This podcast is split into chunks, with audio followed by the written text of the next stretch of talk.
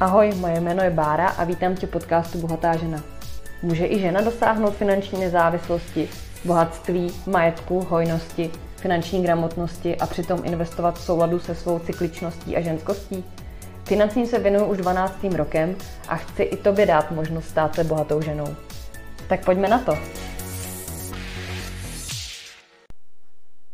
Krásný den, ženy, vítám vás u dalšího podcastu Bohatá žena. Dneska si budeme povídat o tom, proč je největším strašákem inflace a kde všude nám inflace škodí a jak ji pomocí finančního plánu překonat. Protože jste mi hodně psali o to, abych byla ve svém podcastu konkrétnější a zmiňovala konkrétní nástroje a postupy, tak dneska se pustíme do trošku podrobnějšího postupu na to, jak zacházet s penězi a na to, jakých produktů využívat a kterých nevyužívat. V anketách, které dávám na Instagramu, se mi zpravidla stává, že ženy často odpovídají, že největším strašákem jsou rizikové investice, akcie, investice do kryptoměn a podobné věci, kterým třeba až tak detailně nerozumí a které neznají a u kterých je veliké riziko různé kolísavosti.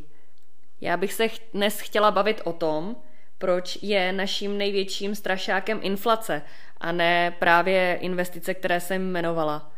V prvé řadě bychom si měli vysvětlit, co to ta inflace je. Někdo tomu říká, že inflace je znehodnocení peněz.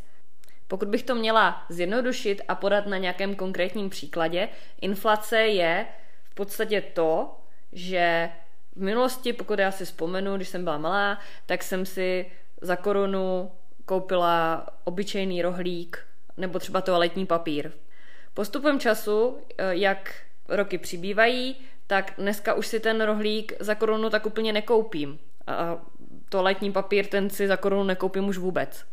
Sama jsem byla překvapená, když jsem si zhruba týden zpátky objednávala velké balení toaletního papíru a na rohlíku mi vyskočila částka sto osmdesát korun. Tak to je přesně inflace. Pojďme se podívat na definici inflace ve vztahu k růstu cen nemovitostí. Pamatujete si, když se dal koupit byt o velikosti tři plus jedna za tři sta tisíc? Mě moji rodiče povídali, že náš byt, který, ve kterém já jsem vyrůstala od nějakých šesti let až do nějakých osmnácti let, koupili v devadesátých letech za tři sta tisíc a v roce dva tisíce osm ho prodali za nějakých dva miliony čtyři sta tisíc, což je naprosto neskutečné. Tak tady máme další příklad toho, jak inflace může působit na růst cen nemovitostí. Třetím příkladem inflace může být působení na naše naspořené peníze. Co se děje s penězi na běžném účtu či penězi, které jakkoliv držíme v hotovosti? Klesá skutečná hodnota peněz díky inflaci v porovnání s nominální hodnotou, která je vytištěna na bankovce? Pokud bychom si vzali inflaci například dva celá sedm procenta ročně a nechali peníze běžet na běžném účtu, kde není žádné zhodnocení, nějak se nám peníze neúročí, za třicet let budeme mít z čísla dva miliony korun částku, která se bude rovnat nominální hodnotě devět set třicet tři tisíc korun. No a proč se tady toto vůbec děje? Jo? K čemu ta inflace vůbec slouží? Například k tomu, že v dobách krize se používá inflace jako nástroj k regulování množství peněz v oběhu, především po kvantitativním uvolňování, které zde probíhalo posledních několik let. V případě, že inflace naroste do příliš vysokých hodnot, mluvíme o hyperinflaci. Hyperinflaci můžeme potkat například v takové Venezuele nebo v některých afrických státech. No a i pokud tu hyperinflaci nemáme a máme obyčejnou inflaci v hodnotě třeba okolo tři procenta, no tak to znamená, že pokud bychom nechali naše složitě naspořené peníze dlouhodobě ležet na běžném účtě, tak vlastně o ně přicházíme. Tak tady máme vlastně jednoduché vysvětlení toho, kde nám inflace škodí. Škodí nám především u peněz držených v hotovosti. No jenomže peníze držené v hotovosti, to nejsou vlastně jenom peníze pod polštářem. To jsou například peníze i na běžném účtě, na spořícím účtě, na termínovaných vkladech a na dalších hotovostních účtech.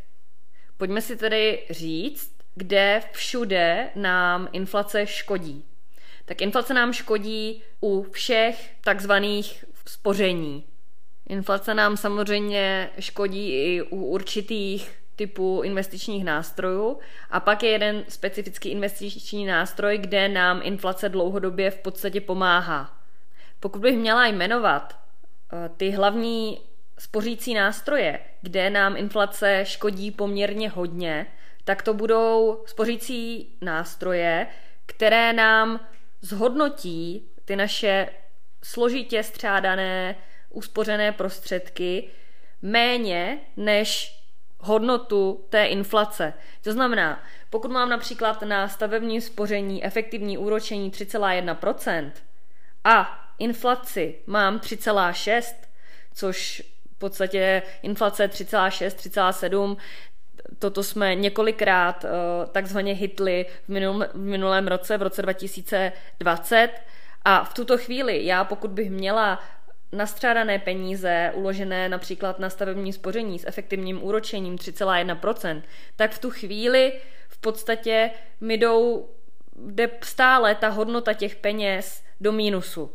Jednoduše řečeno, pokud chci, aby mi majetek rostl na hodnotě a stejně tak mi rostly na hodnotě moje složitě naspořené peníze, tak bych měla u horizontu delšího než například dva roky, tedy u střednědobého horizontu, cílit na to, aby mi ty prostředky překonaly inflaci a vybrat si podle toho i ten spořící neboli investiční nástroj. Pokud si vezmu současnou inflaci, nebo si vezmu například inflaci, která překoná dva celá pět procenta, a měla bych jmenovat, kde všude v současné době, tady na českém trhu, neporazím prostřednictvím daného nástroje inflaci, mluvila bych o spořících účtech, o většině termínovaných vkladů, o stavebním spoření, o starém typu penzijního připojištění, o kterém se chystám natočit zvlášť podcast, a samozřejmě na běžném účtu a peníze uložené v hotovosti, ať už v pokladničce nebo třeba pod polštářem. Co se týká například železné rezervy, tak tam já samozřejmě, protože železnou rezervu držím jeden rok, možná dva roky, dokud nepoužiju tyto prostředky na nějaký svůj cíl finanční, tak tady samozřejmě s nějakou inflací nepočítám, protože během roku, během dvou let já o peníze v hotovosti nějak extra inflací nepřicházím. Ta inflace mi nejvíce škodí u dlouhodobých vkladů, u dlouhodobé hotovosti. Tam v podstatě přicházím díky inflaci o největší čísla. Já jsem během studií poradenského titulu P F P, což je takový bakalář ve financích, slyšela poměrně zajímavé přirovnání. A to, že inflace je něco jako vysoký tlak.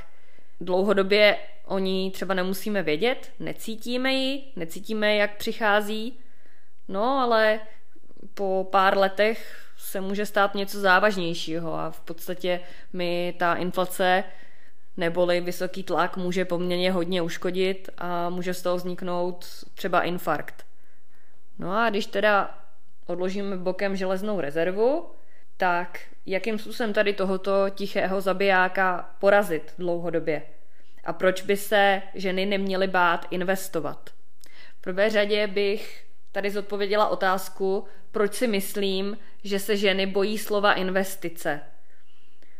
Když si představím, jaké informace na nás dneska posílají média, co si přečteme všeobecně v novinách a to, jaké informace se vůbec k nám dostávají, tak si tak berme v potaz, že prostřednictvím reklám, různých článků, různých videí se k nám dostávají převážně informace o buď extrémně negativních situacích na finančním trhu, anebo naopak o extrémně pozitivních. No a ve chvíli, kdy se k nám dostane taková negativní informace, například o akciových trzích nebo například o kryptoměnách, tak samozřejmě média tohleto potřebují zveličit, potřebují zaujmout ty svoje diváky, čtenáře a tak dále. A přesně z tohoto důvodu my máme takovou negativní konotaci ke slově investice. Dalším důvodem může být to, že se dneska na školách už určitým způsobem učí finanční gramotnost. Nicméně za mých mladých let, když jsem chodila na základní školu nebo na gymnázium, tak tady ta finanční gramotnost se ani nevzdělávala.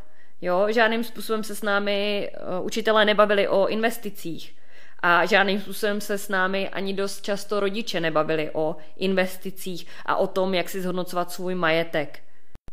Bereme potaz to, že naši rodiče vyrostli generaci, která vyrůstala za dob socialismu, nebo alespoň když mluvím o svých vlastních rodičích, tak vyrůstali za dob socialismu a nikdo se s nima o investování a o majetku nebavil, protože majetek jako takový byl v podstatě zakázaný. Takže já jako dítě jsem neměla moc kde čerpat informace o zhodnocování peněz. Takže to může být dalším důvodem, proč se dnešní mladé ženy nebo i třeba trochu starší ženy bojí slova investice. Obyčejně se dost často potkávám s klientkami, které pokud měli rodiče z podnikatelských řád a nebo měli rodiče, které, kteří získávali investiční nemovitosti, tak samozřejmě i ty ženy jsou daleko otevřenější v těchto tématech. No a teď si postavme na tu druhou misku vah to, že o inflaci ani média, ani ti naši rodiče, ani v podstatě ve škole se většinou nemluvilo.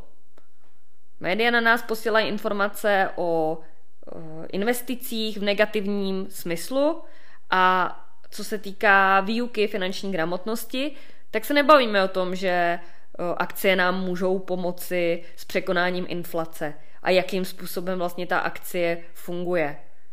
Já pokud si vzpomenu na seminář ekonomie na střední škole a nebo i na studium Vysoké školy ekonomické, tak jsme se vlastně teoreticky učili o tom, jak fungují akcie, jak fungují dluhopisy, ale v podstatě nám to nikdo neukázal na žádných konkrétních případech. A to je přesně ten důvod, proč jsem vypustila do světa projekt Bohatá žena. Abych osvětlila, že se ve vztahu ke slovu investice v podstatě nemáme čeho bát. Investice nerovná se spekulace, investice znamená dlouhodobě naplánovaná investice s nějakým investičním cílem a s nějakým investičním horizontem. O pojmech výnos, riziko a likvidita si budeme povídat zase v dalším podcastu. Dneska se zaměříme spíše na to, jakou investicí riziko inflace porazit. Bavili jsme se o tom, že máme na trhu produkty, většinou jsou to takové ty velmi známé spořící produkty, kde inflaci nepřekonáme. No a pak na trhu máme právě investice, investiční nástroje, kam pokud dlouhodobě uložíme své peníze nad horizont nějakých dvou, tří let, tak můžeme tu inflaci porazit, pokud ten daný investiční nástroj zvolíme správně. Prvním takovým nástrojem překonání inflace můžou být například nemovitosti. Ať už vlastnictví mé vlastní nemovitosti, anebo vlastnictví investiční nemovitosti. Jaká nemovitost je vůbec vhodná na investici? Jakým způsobem mi roste ta hodnota té nemovitosti a z čeho se ten růst té hodnoty vlastně skládá? Z čeho se skládá ten zisk, který mi v tu chvíli pokryje inflaci? Tak u vlastní nemovitosti mi nemovitost roste na hodnotě, stejně tak jako roste inflace. To znamená, že překonávám inflaci pomocí růstu hodnoty nemovitosti. Koupím tu nemovitost za nižší částku, můžu ji prodat za dražší částku. Co se týká investiční nemovitosti, tak jednak mi roste v dané lokalitě, pokud je ta lokalita pro mě zajímavá, ta nemovitost na hodnotě, a stejně tak mám příjem z pronájmu té nemovitosti, protože je to nemovitost investiční. U nás v České republice, pokud bychom se o tom bavili obecně, tak růst cen nemovitostí lehce překonává inflaci v dlouhodobém měřítku. Samozřejmě v některých lokalitách ten růst cen nemovitostí může být zajímavější. Například jsou lokality, kde se v tu chvíli nestaví, to znamená, že ty nemovitosti ti rostou na hodnotě rychleji, více, můžou překonat ten, ten růst třeba i deset procent, dvacet procent. No a pak jsou jiné lokality, kde naopak ten růst cen nemovitostí není takový. Jakým způsobem si vybrat investiční nemovitost, budeme mluvit o tomto v dalším podcastu. Dalším nástrojem, kterým můžu překonat inflaci, a doporučuje se spíše na trošku kratší horizont, než jsou třeba komodity nebo akcie, tak můžou být dluhopisy. Dluhopisy nám jako investiční nástroje zhruba kopírují inflaci, jsou velmi ovlivněny úrokovými sazbami centrálních bank. Dluhopisy mohou být například státní, to znamená, že stát vydá dluhopisy na to, aby klienti, kteří si tento dluhopis koupí, v podstatě zjednodušeně nalili peníze do státu.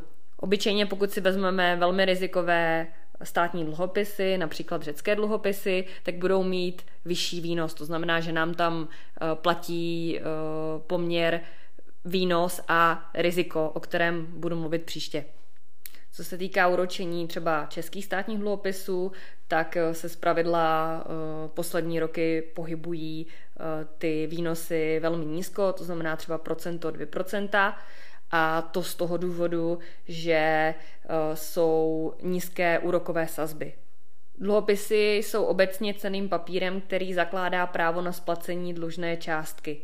Obvykle se dluhopisy opatřují takzvaným kuponem neboli výnosem, který zaručuje výplatu navíc k dlužné částce, čili takzvaný úrok. Právě tady tím úrokem je motivován investor k tomu, aby dané instituci své peníze půjčil. Ta instituce může být buď nějaká firma, tím pádem by to byly korporátní dluhopisy, anebo ta investice může být i stát. U státních dluhopisů jsou výnosy zpravidla nižší než u dluhopisů vydávaných korporacemi, firmami. Nicméně nemusí to být podmínkou, jak už jsem zmiňovala, ony řecké státní dluhopisy. Co je poměrně velkým rizikem u dluhopisů, je to, že výsledný kupon nebo výnos je poměrně dost ovlivněný finanční situací dlužníka. To znamená, že tam máme takzvané riziko emitenta. Pokud ta firma upadne, tak v podstatě já se nemusím k tomu svému výnosu dostat. Státní dluhopisy pak obvykle vydávají státy, aby si zajistili dostatek peněz na provoz nebo na investice. Proto v podstatě konce minulého roku Alenka Schillerová tolik propagovala ony státní dluhopisy a nabízela je vlastně jako dárek k Vánocům. Proč obyčejně nesou státní dluhopisy nízký úrok? Je to dáno především nízkým rizikem možného krachu státu, a zase jsme u o něch řeckých dluhopisů ve chvíli, kdy tam ten krach státu byl poměrně blízko, tak přesně proto z toho důvodu je tam to úročení větší. Můžou být tedy dluhopisy bezpečným nástrojem? Ano, můžou. Nicméně ve chvíli, kdy si tam zase diverzifikuji riziko a udělám poměrně důkladnou analýzu těch firem, do kterých já v podstatě v tu chvíli investuju, protože ona daná firma vydává dluhopisy právě proto, aby si například zaplatila z toho nějaký svůj investiční záměr. To znamená, výběr korporátních dluhopisů nebo i v podstatě státních dluhopisů by měl být vyhodnocen nějakým profesionálem, čili finančním poradcem. Jednoduchým pravidlem u dluhopisů je to, že když se úrokové sazby dané centrální banky na trhu zvyšují, čistá cena dluhopisu klesá a naopak. V podstatě rostoucí inflace z pohledu investora snižuje výnos, Naopak pro emitenta, to znamená pro toho, kdo ten daný dluhopis vydává, čím vyšší inflace, tím lépe. Dalším nástrojem, který nám dlouhodobě může pomoci s překonáním inflace, může být akcie. Akcie jsou cenné papíry vydávané akciovými společnostmi, které tímto způsobem získávají kapitál pro své podnikání. Za to držitelé akcí získávají právo na pravidelnou výplatu dividendy, čili podíl na zisku společnosti, a právo hlasovat na valné hromadě, podívat se tak na chodu firmy. Investor nákupem akcí vkládá určitý kapitál do společnosti, a proto se pak může podílet na jejím zisku skrze pravidelnou výplatu dividendy, která je však proměnlivá. Taková základní definice uh, slova akcie. Uh, pojďme se na to podívat z pohledu investorky. Akcie jsou z mého pohledu převážně vhodné pro investorky, které mají znalosti, dokážou posoudit možná rizika, nebo mají odborníka nebo odbornici, která jim s danými posouzením rizika pomáhá. A taktéž mají stanovený dobře finanční plán a vědí v tu chvíli, jakého investičního nástroje mají využít. Akcie jsou zpravidla vhodné pro dlouhodobou investici na překonání inflace, to znamená horizont sto procent delší než osm let, deset let, na dvacet let v podstatě máme propočítáno, že co se týká bezpečného investování pravidelného, tak na dvacet let v podstatě v tuto chvíli nemáme investiční nástroj typu dluhopisy, například stavební spoření, penzijní připojištění a běžné finanční produkty, které by překonávaly výnos akcií. No a když se podívám na akcie ve vztahu k inflaci, tak krátkodobě nám inflace může u akcí uškodit, protože krátkodobě může inflace poškodit firmy, které akcie vydávají, ale dlouhodobě ne, protože firmy dávají vyšší marži. Zdraží, zvýší marži, tím pádem je větší ziskovost. Inflace jako jedinému aktivu akcím pomáhá. Jo? Zvyšuje se marže, zvyšují se zisky, tím pádem je vyšší zhodnocení. Všem aktivům mimo akcie inflace v podstatě škodí, pouze na vývoj firem působí pozitivně. No a jakou formou my jako obyčejné investorky můžeme například do akcí nebo i do dluhopisů investovat? Tak pokud nejsme akcionáři, nejsme součástí dané firmy, tak v tu chvíli já mám těch možností několik. Konkrétně u investicí do akcí i do dluhopisů platí to, že můžu využít podílové fondy. Stejně tak jako u investicí do nemovitostí, pokud nechci danou nemovitost kupovat, mohu využít takzvaných realitních fondů. Podílové fondy, konkrétně u akcí, tam si můžu v tu chvíli zvolit, jestli investuju do pasivních fondů, to znamená takzvaných indexových fondů, které kopírují růst akcí v čase, anebo si můžu zvolit fondy s aktivní správou, zaměřené na nějaký například region nebo na nějaký sektor. O správném výběru těchto investičních nástrojů se budeme bavit příště. Pak také dalším možností, jakým způsobem nakoupit akcie, můžou být E T F, nebo si můžu napřímo koupit i akcii, například tady v České republice to můžu udělat přes Revolut, ale zase v tu chvíli říkám, pokud si chci kupovat akcii dané společnosti, tak já bych si jako investorka měla udělat hloubkovou analýzu té dané společnosti, abych věděla, do čeho investuju. Nikdy neinvestujte do věcí, kterým nerozumíte, anebo kterým nerozumí a nevysvětlí vám to finanční poradce nebo burzovní makléř. Taktéž můžu dlouhodobě do akcií nebo do fondů akciových investovat prostřednictvím doplňkového penzijního spoření v dynamické strategii. O výhodách a nevýhodách doplňkového penzijního spoření versus penzijního připojištění se určitě také pobavíme. Dalším investičním nástrojem na trhu mohou být například komodity. Mezi komodity patří zlato, stříbro, různé drahé kovy, ropa, ale mezi komodity taktéž patří i třeba obilí a nebo jakýkoliv produkt zemědělství. I toto jsou komodity. Komodity se oproti akciím a dluhopisům liší tím, že ve chvíli, kdy já je nakupuju, nenakupuju je prostřednictvím nějakého fondu, jo? Na to bych byla taky opatrná. Pokud nakupuju komodity, tak v tu chvíli já spekuluju na cenu daného aktiva. To znamená, koupím za levno, prodám za draho. Takže bavíme se o tom, že komodita jako například zlato je uchovatelem hodnoty. V podstatě v minulosti jsem to zlato koupila, jsem cihlu zlata koupila za méně peněz, než ji koupím dneska. Vždycky, když to chci zjednodušit, tak vysvětluju svým klientkám to, že za cihlu zlata v minulosti jsem si koupila Škodu Octavii v nějakých třeba sedmdesátých letech.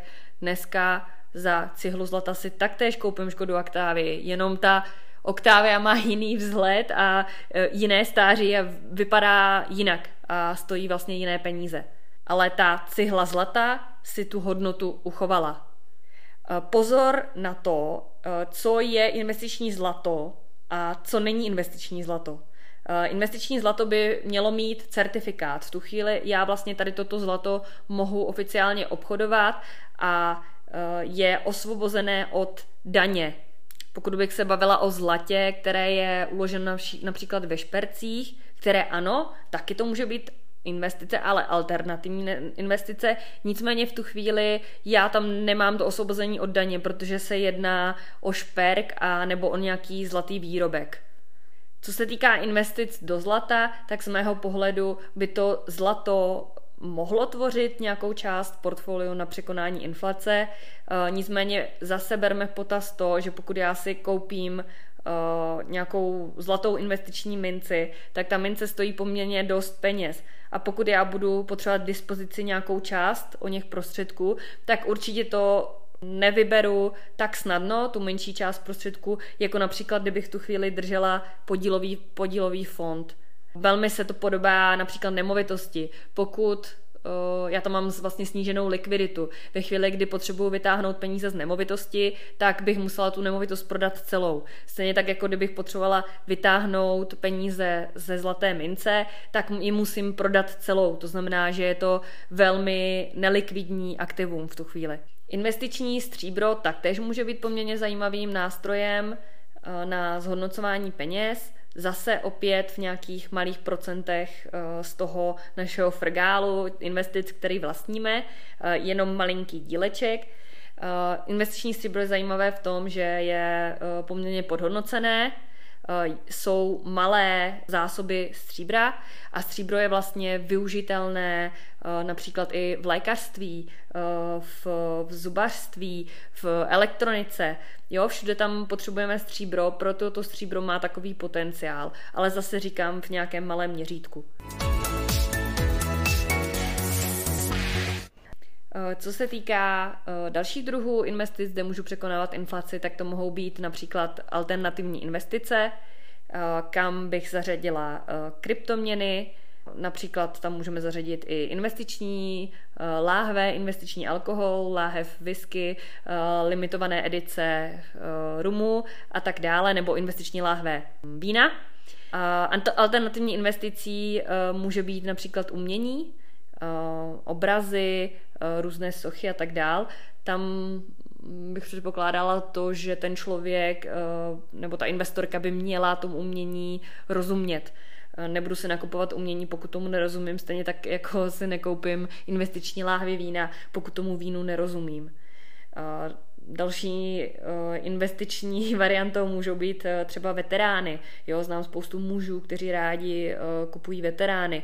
Například můj brácha si koupil starožitnou motorku, kterou předělává a v tu chvíli vlastně ta motorka jako taková roste na hodnotě. Ale zase je tam předpoklad toho, že tomu danému, té dané investici rozumí. Další investicí může být vlastní podnikání. Tady jsou velká pozitiva i velká rizika. Pokud bych vsadila jenom pouze na své vlastní podnikání, což bývá dost často výsadou mužů, muži dost často říkají, že oni investují do svého podnikání. Nicméně v tu chvíli sázíme na jednoho koně. Bereme si v potaz teďko danou koronakrizi, kdy stát zakázal spoustu věcí, spousta živnostníků nemůže fungovat. Ve chvíli, kdy tihleti živnostníci nebo ty firmy vsadily na své vlastní podnikání, tak v tu chvíli vlastně, pokud tam uložili všechny svoje peníze, všechny, všechny svůj majetek, tak celá ta situace jim jako nepomáhá. Jo? Ve chvíli, kdyby měli tyhle ty, tenhle ten majetek uložený například v podílových fondech, tak v tu chvíli mají ty peníze dostupné. Jo? Nebo pokud by dodrželi ty peníze v tu chvíli v hotovosti. Nicméně pokud vsadili pouze na toho jednoho koně, na to vlastní podnikání, tak v tu chvíli jako jim to nepomáhá samozřejmě ta situace. Tady platí diverzifikace v úplně stejném měřítku jako u těch ostatních investičních nástrojů. Já potřebuju mít ten koláč investic hezky namíchaný na to, abych dlouhodobě tu inflaci překonala, protože uh, obyčejně některé investiční nástroje jdou uh, proti sobě. Jo? Uh, je tam takzvaná korelace, o které já nebudu mluvit tady více do detailu, ale jde o to, že um, například dluhopisy se chovají jinak než uh, akcie. Ve chvíli, kdy je krize, tak na tohle to působí vlastně jinak. Taktéž obyčejně se říká, že zlato jde proti akciím. Není to vždycky úplně pravda, ale v podstatě držím více investičních nástrojů pro překonání inflace právě z toho důvodu, že ve chvíli, kdy mi daná krize bude na dané aktivum působit negativně, tak v tu chvíli já mám vyhráno, protože držím i jiný investiční nástroj. A jinak samozřejmě, pokud si vezmu třeba dvacet procent, třicet procent svých prostředků finančních a vložím to do podnikání, tak je to jenom pozitivní. Jo? Protože samozřejmě to vlastní podnikání mám, nám může vynést i dlouhodobě více procent než třeba ty ostatní investice. Tak to jsme si dali dohromady informace o tom, kde všude nám inflace škodí. Kde nám může naopak inflace pomoci? Zní to docela zajímavě, že nám inflace může někde pomáhat, ale opravdu mimo akciové nástroje nám může inflace pomáhat i na jiných finančních produktech. Inflace, světe div se, nám pomáhá u dluhu. Inflace nám v podstatě tak trošku imaginárně dluh snižuje. Proč? Protože když si vezmeme, že budeme mít inflaci v hodnotě dva celá sedm procenta a budeme mít úrokovou sazbu v hodnotě dva celá sedm procenta, tak jsme v podstatě na nule. Ve chvíli, kdy máme takovou situaci, jako je tento rok, kdy v současné době jsou úrokové sazby na hypotékách okolo dvě procenta, tak v tu chvíli v podstatě my máme za účelem hypotéky velmi levně půjčené peníze. Pokud mám půjčené peníze za dvě procenta a inflaci mám procenta tři, tak já jdu v podstatě opticky uh, procento do plusu. Jo? To znamená, dneska je pro mě levnější půjčit si peníze na hypotéku, než abych vložila svoje vlastní uh, prostředky, svou vlastní hotovost celou do té nemovitosti. Takže já vlastně dneska v, v současné situaci radím i svým klientkám, aby si koupili ideálně nějakou investiční nemovitost, ale aby v podstatě v tu chvíli vložili do té investiční nemovitosti pouze deset až dvacet procent vlastních zdrojů a ten zbytek vlastně si půjčíme na hypotéky, protože máme velmi levně půjčené peníze. Pokud si tu hypotéku potom udělám jako bezpečnou hypotéku, o které budu mluvit zase příště, tak v tu chvíli já mám opravdu velmi bezpečně a levně půjčené peníze. Já sama i v rámci Bohaté ženy rozděluju dluhy na ó ká dluhy a na ne-ó ká dluhy. U obou dvou nám inflace na ten dluh působí pozitivně oproti úsporám. Nicméně jsou ó ká dluhy a jsou ne-ó ká dluhy. ó ká dluhy mohou být například už zmiňovaná hypotéka, úvěr na podnikatelský záměr, na vlastní podnikání, investiční hypotéka, to znamená hypotéka na nákup investičního bydlení, nákup na bydlení, které pronajmu.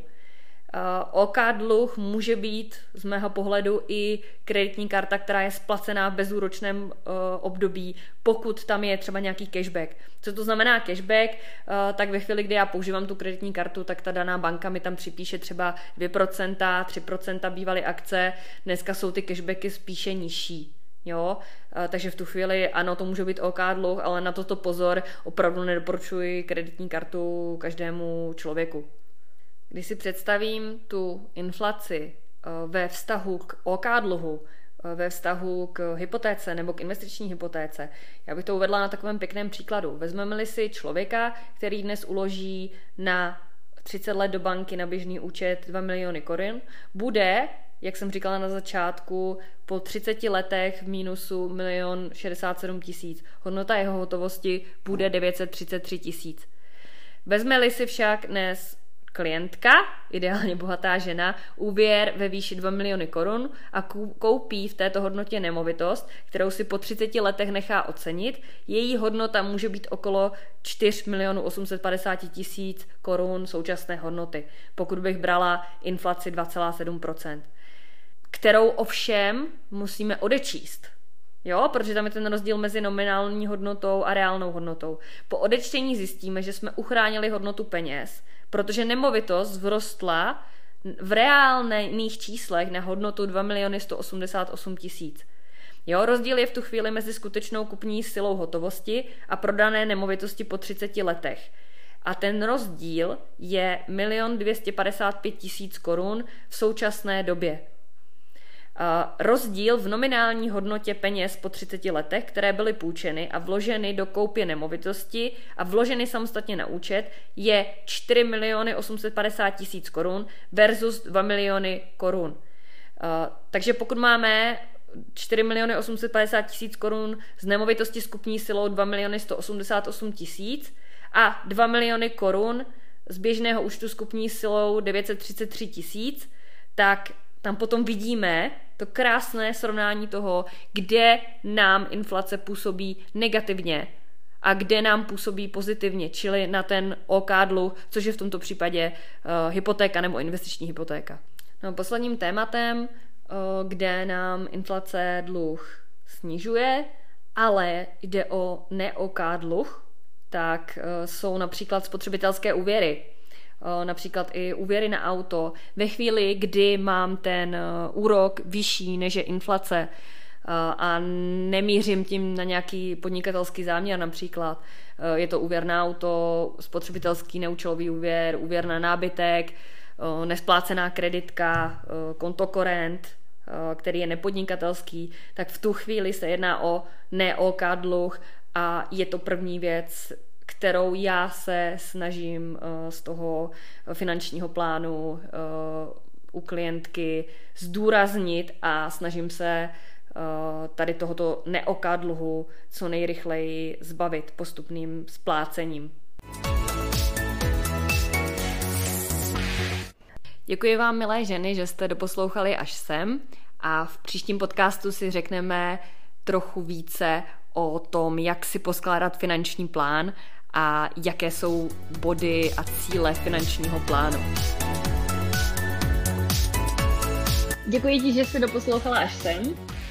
Budu moc ráda, pokud mi napíšeš recenzi v aplikaci podcasty nebo mě budeš sdílet na Instagramu a budu se těšit s dalším podcastem Bohatá žena příští týden.